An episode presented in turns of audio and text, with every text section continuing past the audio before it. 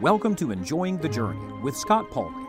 True and lasting joy is only found in Jesus Christ, and God has designed the Christian life so that those who follow Him will not only enjoy the destination, they can also enjoy the journey. You see, we're all travelers in this world, and God has many wonderful truths to teach us along the way. For the next few moments, we turn our attention to the Word of God, the only roadmap for this journey. You'll find additional study helps and resources online at scottpauley.org. Join us now as we study the Scriptures together. It is our prayer that you will enjoy the journey.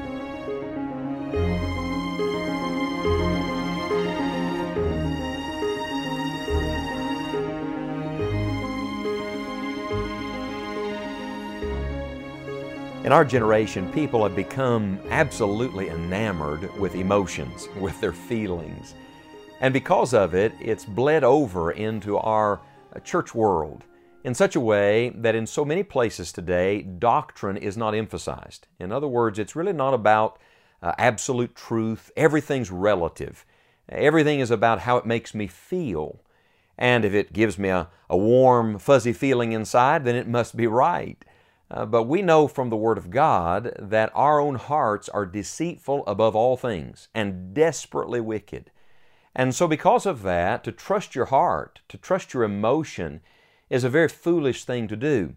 The only absolute truth is the unchangeable Word of God. It is forever settled in heaven.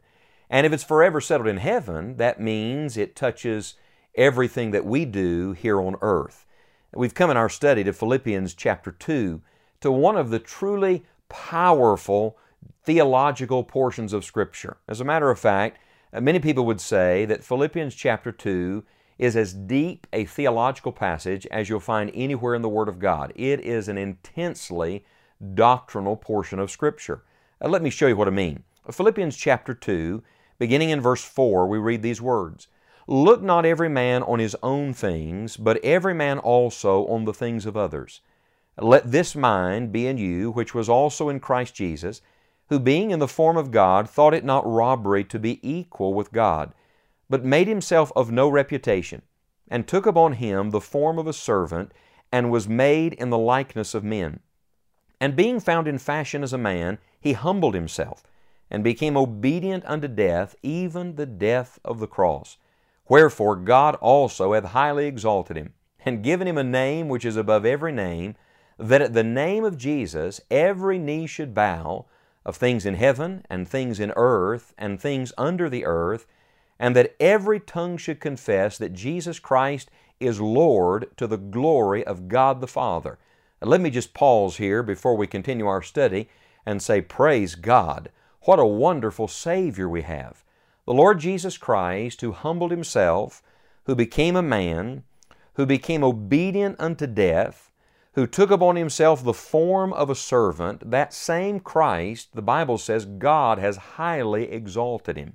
He's given Him a name above every name. That's why people in our world today don't like to talk about the name of Jesus.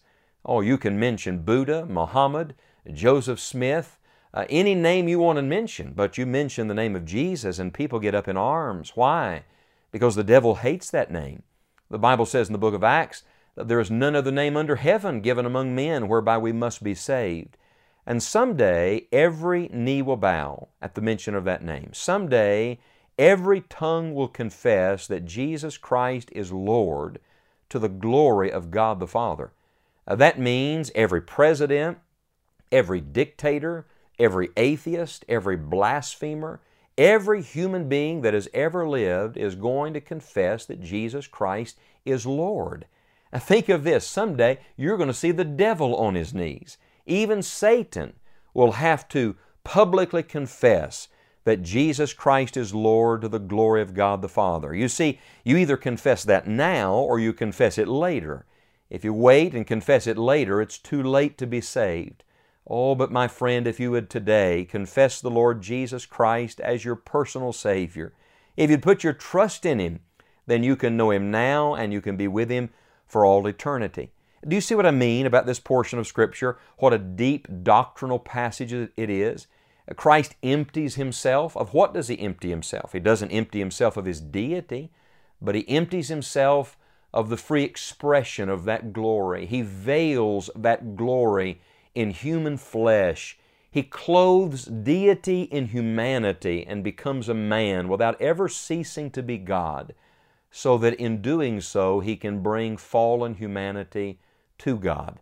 I'm telling you, there's not a portion of Scripture in the whole of the Bible any deeper than Philippians chapter 2. And yet, here's what I want you to see. This passage that is so deeply theological is also very practical, it's very personal. You see, doctrine affects everything.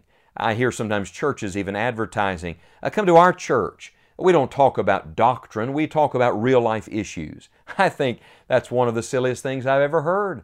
Doctrine is real life. The word doctrine means our beliefs and our teachings. Now, to go to a church that doesn't discuss doctrine is to go to a church that doesn't believe or teach anything. And I don't know about you, I wouldn't want to go to that kind of church at all. You see, doctrine affects your deportment or how you live. Uh, your creed affects your conduct. What you believe affects how you behave. It's all connected. You can't disconnect uh, what you believe in your heart and what is truth with the way you live your life every day. And so when you come to Philippians chapter 2, please understand this is not just about what we believe. It begins there, but it doesn't stop there. No, it affects how we live our life. You see, Philippians chapter 2 is all about developing the mind of Jesus Christ. That's what it's about. What is the mind of Christ?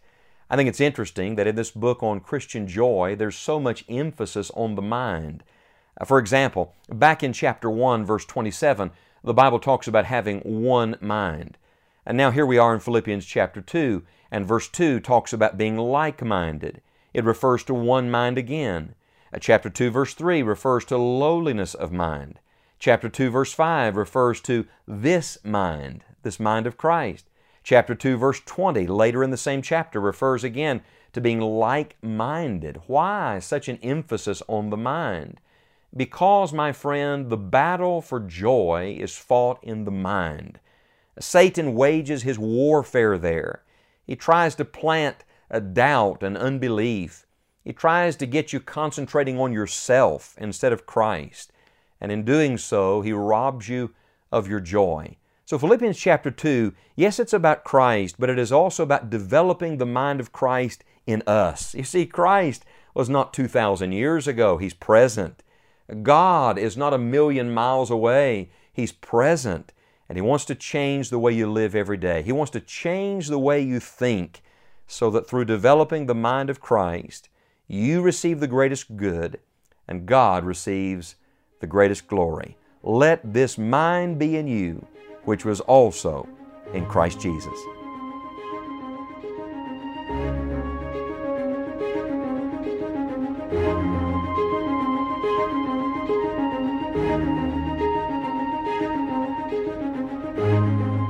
Thank you for listening to today's episode of Enjoying the Journey.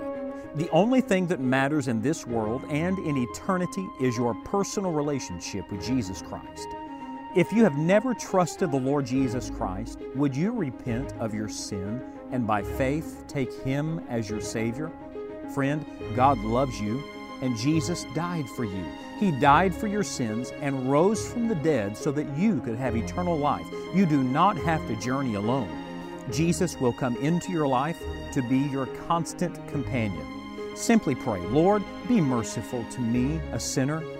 God promises that whosoever shall call upon the name of the Lord shall be saved.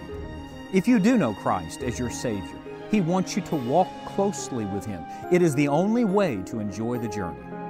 You may listen to today's Bible message again, as well as others in this series. Simply visit scottpauley.org today for resources that will encourage your faith and equip you to take the next step for Christ.